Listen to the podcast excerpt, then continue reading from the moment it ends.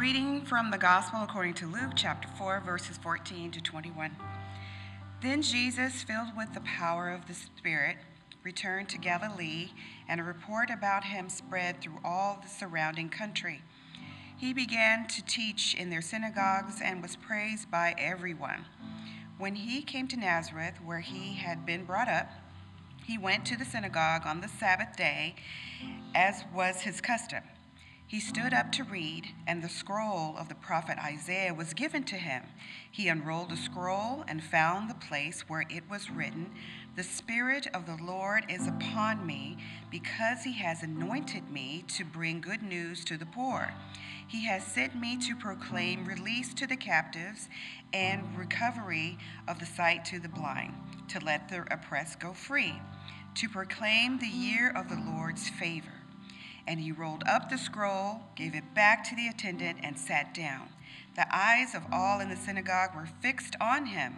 Then he began to say to them, Today the scripture has been fulfilled in your hearing, the gospel of the Lord.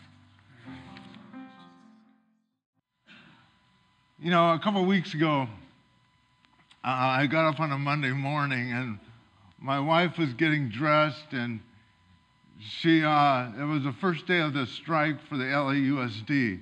Now, if you don't know this, my wife is a LAUSD school teacher that works at what's a school called Hillcrest Elementary School, which is in South Central. She's been teaching there for 22 years. And she has a love for the children and a love for the community there. So she voted yes to go on the strike. And so when she came out, I looked at her and I said, Oh my goodness, you look like you're panhandling. because she was wearing two pairs of pants. She had boots. She had this red uh, tarp kind of thing uh, on, and a beanie on, and a hat above the beanie with her strike signs. And so she picketed in front of the school, then took the train with a bunch of teachers. And I remember watching this, and I'm going, there's got to be a break in this. They, they don't understand what's going on. And so I would ask Jennifer, I would say to Jennifer all the time, What do you think is going to happen? She goes, I don't know. Because she said the leaders above are so dogmatic and with the privatization of schools and they don't have money. And I know we, they have the money, but they're so blind in their own ways that who suffers is the children. And so then I watch the nightly news and I see what's going on that the government shutdown is, is 15 days in, 20 days in with nothing, no one talking. And, and I'm going, does everybody have to be right? Does everyone get stuck in their own ways that other, people have to suffer? And so what's interesting today is when I looked at the passage of Jesus, Jesus, Jesus is awesome. I mean, I'm telling right now, uh, when I go to heaven, we were joking about this in the Saturday service, like there was a cracker barrel in heaven. Who knows? But, I, but I, we were talking, I, I would call the Apostle Paul. I would love to have lunch with him. And I would love to see Jesus face to face. I, I just would love him. I know he's in here, but man, just experience him face to face because, man, his teaching is so deep and so profound to this day. And so Jesus had problems with the leaders, the leaders, the religious leaders doing the same thing of the leaders in the LAUSD and our Washington, D.C. They were so stuck in their ways. They, they did not see what was going on around them. In fact, Jesus called the religious leaders blind guides. They were blind to what was going around because what Jesus did, he healed someone on the Sabbath, God forbid that was completely blind from birth, and he healed them, but they were so stuck in their ways, they didn't see the miracle that God was doing because it didn't fit in their agenda. And so you look at this and go, oh my goodness. And so, in order to win, you have to have someone to lose. And so this is where it clearly shows that sometimes we are blind to see the injustice that what is happening to us and what is happening to the 800,000 people that are not getting paid, which does not include the government contractors. And we know that the, uh, the government shutdown is over for three weeks. And so we see on the news that, my goodness, people are suffering, people are going to food banks, people are borrowing money, people are trying to make it, but yet trying to work.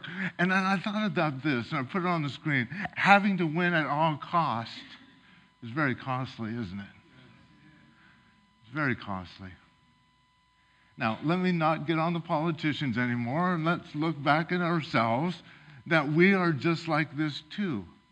I see people arguing on social media that are friends on Facebook that all of a sudden they share something that's controversial and they go at it, calling each other stupid, dumb, and idiot and whatever, and they're going, These are your friends? Or oh, frenemies? Is that what they call them? frenemies. And so, not only this, is when we see people going through divorce that all of a sudden it's about being right and overlooking their children, and it's about splitting money, and they would rather pay the lawyers 100% of their money than give 50 50% of their money. Because it's about being right, it's about being them, it's about principle, they say. And so the children end up suffering too. And it's interesting too, even within the body of Christ. I, you know, I've been, I grew up in the church there are some dogmatic arguments about biblical interpretation of truth uh, within the body of Christ, where there's scream that are going on, and I've observed it. And so when you have this big desire that you have to be right at all time, there's a cost because you have to surround yourself with people that would conform in your way of thinking. And so, therefore, if they don't conform in your way of thinking, your rationality, which is your rationality, that basically you're done with the other people. And so, therefore, we don't treat each other as human beings. We treat each other as obstacles. And so, what happens the load of life increases more than more. We're increasing other people's loads, and they're increasing our loads. And so, therefore, our perspective of life, our perspective as a country, is just negative because our loads are so heavy, because we're just loading each other up. Now, I'm not saying you should turn around and play dead when you see something going, when you see some injustice. We just celebrated Martha, Martin Luther King weekend where he stood up for injustice. We saw the LA teachers strike that showed that they stood up for justice. But when we get so stuck in our own ideals, then we become blind to them and others. So what the nation needs, and this is what this is just my opinion, the nation needs good news. It really does. It needs to lighten up and where we can lighten each other's load up. And so, therefore, the bad news we, we hit with we're hit with people that are yelling their opinions, which is sometimes not based on facts. And then when they're, they're based on facts, we go, "Is that real? I don't think that's real." And then we say we don't believe it. And so we're struggling under this heavy load. And so then this passage, what Jesus does, this is a dude's first sermon, okay? And the thing is, what I like about this, I remember my first sermon and you may think it's right now, but my, because you need work. But it was in 1985, and it was based on John chapter 15. And I remember giving my first sermon, and I, I, told my dad, Dad, I want you to um, pray after I preach, because I still, a long time ago, still trying to get my dad's love and stuff like that. So I asked him to pray. He came up and he was very emotional. And I go, I don't know what he's emotional. Did I embarrass him? I, I have no idea, but I hope it was good. And so Jesus' first sermon, sermon started off that he reads the text, which wasn't New Testament because he was living the New Testament. It was an Old Testament text in Isaiah. And so then he says this. This is what you call a mic drop, if they had mics during Jesus. So it says he was looking at a scroll, and in the scripture that we heard, he was looking for it, and then he began to read. He began to read this on the screen. The Spirit alone is upon, the Spirit of the Lord is upon me, because he has anointed me to bring good news to the poor. He has sent me to proclaim and release to the captives and recover of sight to the blind, to let the oppressed go free, and to proclaim the year of the Lord's favor. And then he goes, the prophecy has been fulfilled. And so you look at that and you go, dang, dude, this is exactly what our society needs right now. Exactly what we need right now. Now, if you've done, which is interesting, because he quoted the book of Isaiah, then you read this, then go what he quoted in the book of Isaiah. Jesus excluded something out of it. It's really interesting. You look at the book of Isaiah and you look at what he wrote, and you go, he took something out of it. So then you look back of Isaiah chapter 61, follow me how he ended. To proclaim the year of the Lord's favor, that's where he stops, and the day of vengeance of our God. He doesn't say that part. It's very interesting to me. And so, why doesn't he say that? Because a lot of Christians are focused on vengeance. Because that's not who he is. That's not the message. Vengeance is not the good news. And so it's interesting that I look at this because sometimes as Christians, and for me, that we get stuck in the self righteous, narcissistic, judgmental little attitudes. And maybe I'm a little forward there. And therefore, what we say, God's on our side, right? And so this is what we call retributive justice. Retributive justice is simply, because a lot of Christians do this kind of justice, it's basically an eye for an eye or a tooth for a tooth. Retributive justice. Let me give you an example. I was, my first wife, we were married in 1988. She had an affair. I caught them in 1992. And I remember calling her, the gentleman that she was with, and I said to him on a phone call, I really want to work on my marriage. And I would ask if you would respect that and leave her alone. And he said no, that he was going to pursue her and that I was self centered. Now, what kind of justice did I want? Retributive, right? So therefore, I was quoting scripture Vengeance is mine, says the Lord. You know, you're going to rot, you're going to die, you're going to hell, you know, and all this, right? Because if he's going to destroy my life, I'm going to destroy his. Now, what has really happened, thank God for healing, and I shared with you guys six months ago that the gentleman came to our church in May because I was interviewing his daughter about her restoration. And when I saw him at the door, he gave me a hug and wept and said, I'm sorry. I'm sorry for everything I did. I'm sorry for taking your wife. I need your forgiveness. That was powerful. And that's called restoration, restorative justice. That's the justice Jesus is all about. Now, follow me on here, because you don't get any joy when you have an enemy that's not doing well. There's no, yes, you know, you have fantasies of doing that, but there's no joy in it. And so this is where the restorative justice, restorative, where we get the word restore. That's why I'm focused on restore in order to restore. Follow me on the screen. God's justice is about restoration. It's done by remaking us over and over again until we become like Christ. Instead of giving out vengeance, God gives us grace. Grace is the power of unconditional love at work to right what is wrong. It works to restore the poor who have been robbed of their dignity by the greedy. It works to open prison doors for those unjustly sentenced. It works against the many ways in which people are held down by oppression.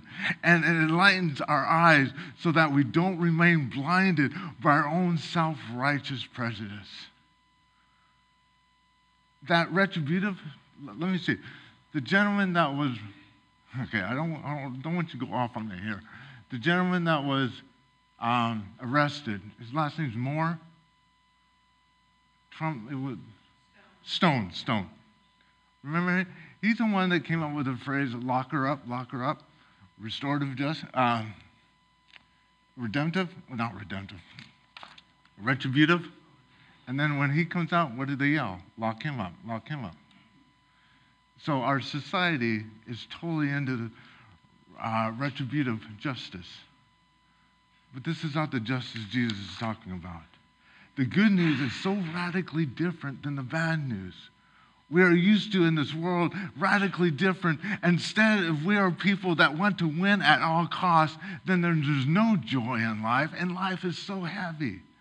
Back on the screen. In the center of the gospel, this is the gospel is called the good news, correct? There is a cross on it, and God, who, instead of pouring out his vengeance upon humanity, allowed himself to be murdered by self righteous judgment and vengeance. God chose to be in solidarity with every human who has suffered the same unjust fate.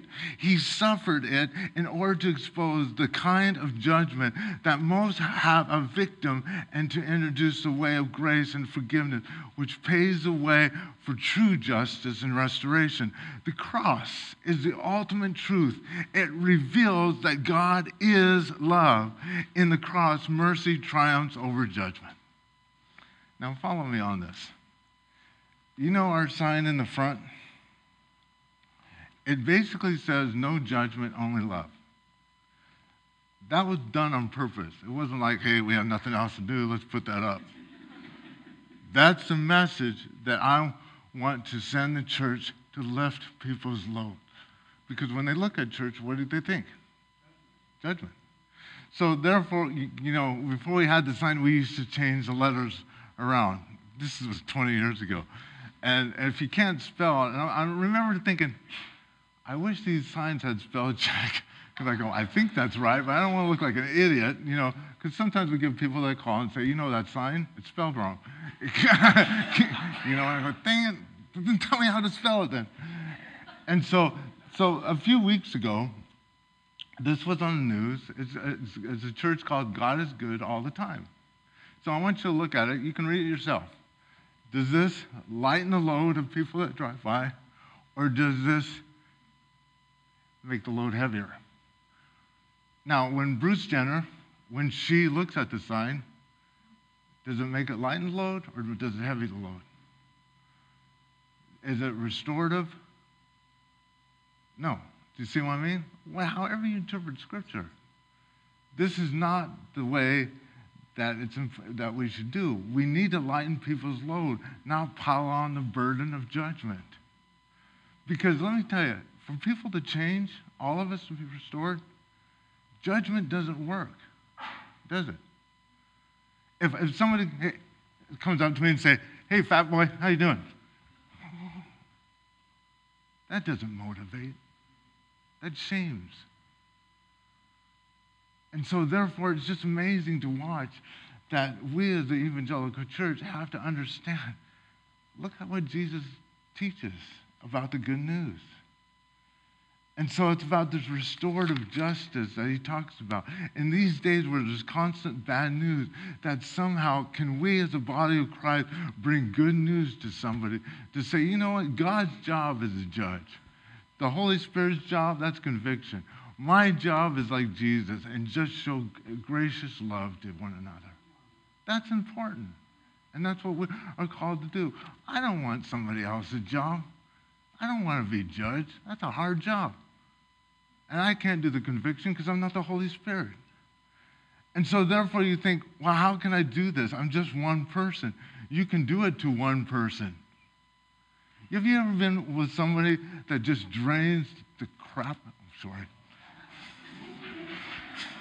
Sorry, apologize. Forgiveness. I'm a mortal man.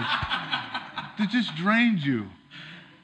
And you're just crawling on the floor when you leave them and go, I'll see you in seven years when I have the emotional energy. But then you're around other people that just, you're with them five or six hours and you go, man, it just seems like 30 minutes. Why is that? Because the one that is always self righteous, always has an opinion about everything, always thinks they're right about everything, and therefore you can go, I got a headache, and they're, they're a doctor all of a sudden. Hey, I'm, all of a sudden I'm, I'm, I'm having a car, they're a great salesperson now. And then you go, gee Louise, you're just great at everything, aren't you? But man, what excites me when people are just open with their brokenness, and they're humble, and they're not self righteous, and they love me for me. That's, I just, man, I'm jazzed about that. And that excites me. And so this is where we can bring light, help each other light and look. Look, when we worship together, the worship was awesome. Whoever put those songs together. Not saying the other Sundays aren't, but this one, I love that jazz. I was trying, didn't you like that jazz? Was that jazz? I really, I really liked it. I was trying to get him and I had to dance, do a jazz dance, and I have no rhythm. If I, yeah, it was good, wasn't it? It was very good.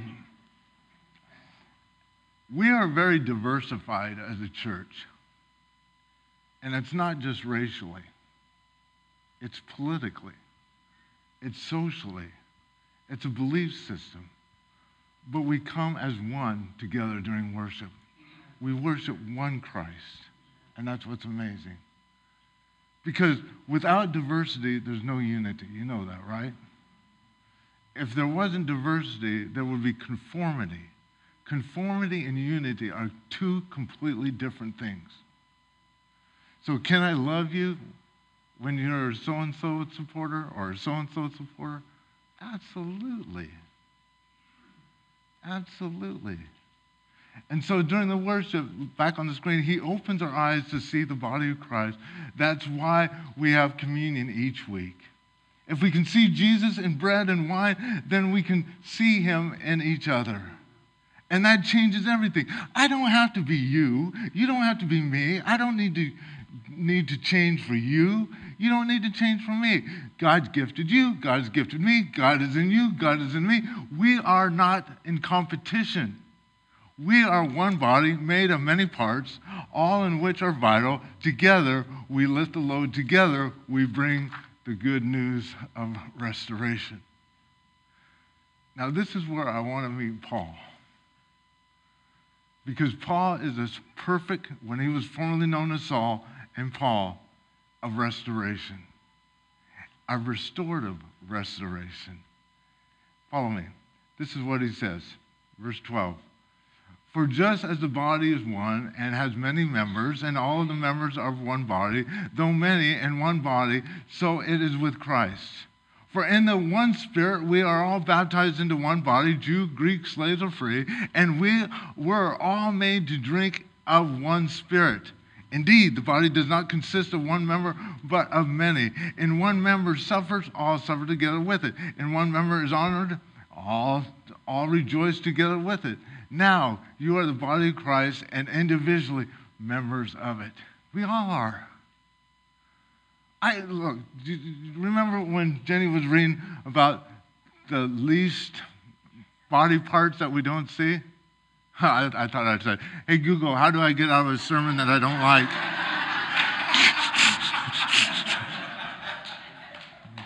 oh, I'm sorry, my earpiece wasn't on. Sorry, it just came out. Okay.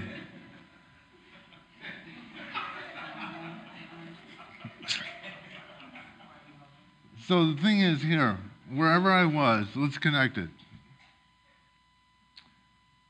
When we connect with God, we connect with one another. And what I was saying was there's different parts of the body that are not seen, that are more important than the seen. Nobody has seen my congenital heart valve. Nobody has seen my physical heart. Nobody has seen when I've been going to doctors every two weeks since August to work on parts of my body which are not seen, that are far more important than this. It keeps me alive, right? And so what happens is what he was saying, it's vitally important. Even in the parts, you are a vital part of this body. You are a vital part of this body. And so even if you're not seen, I'm just up here, I'm seen. But you are more important than me. And so this is where on the screen, let us recognize Christ in the others be people who bring the good news of restoration.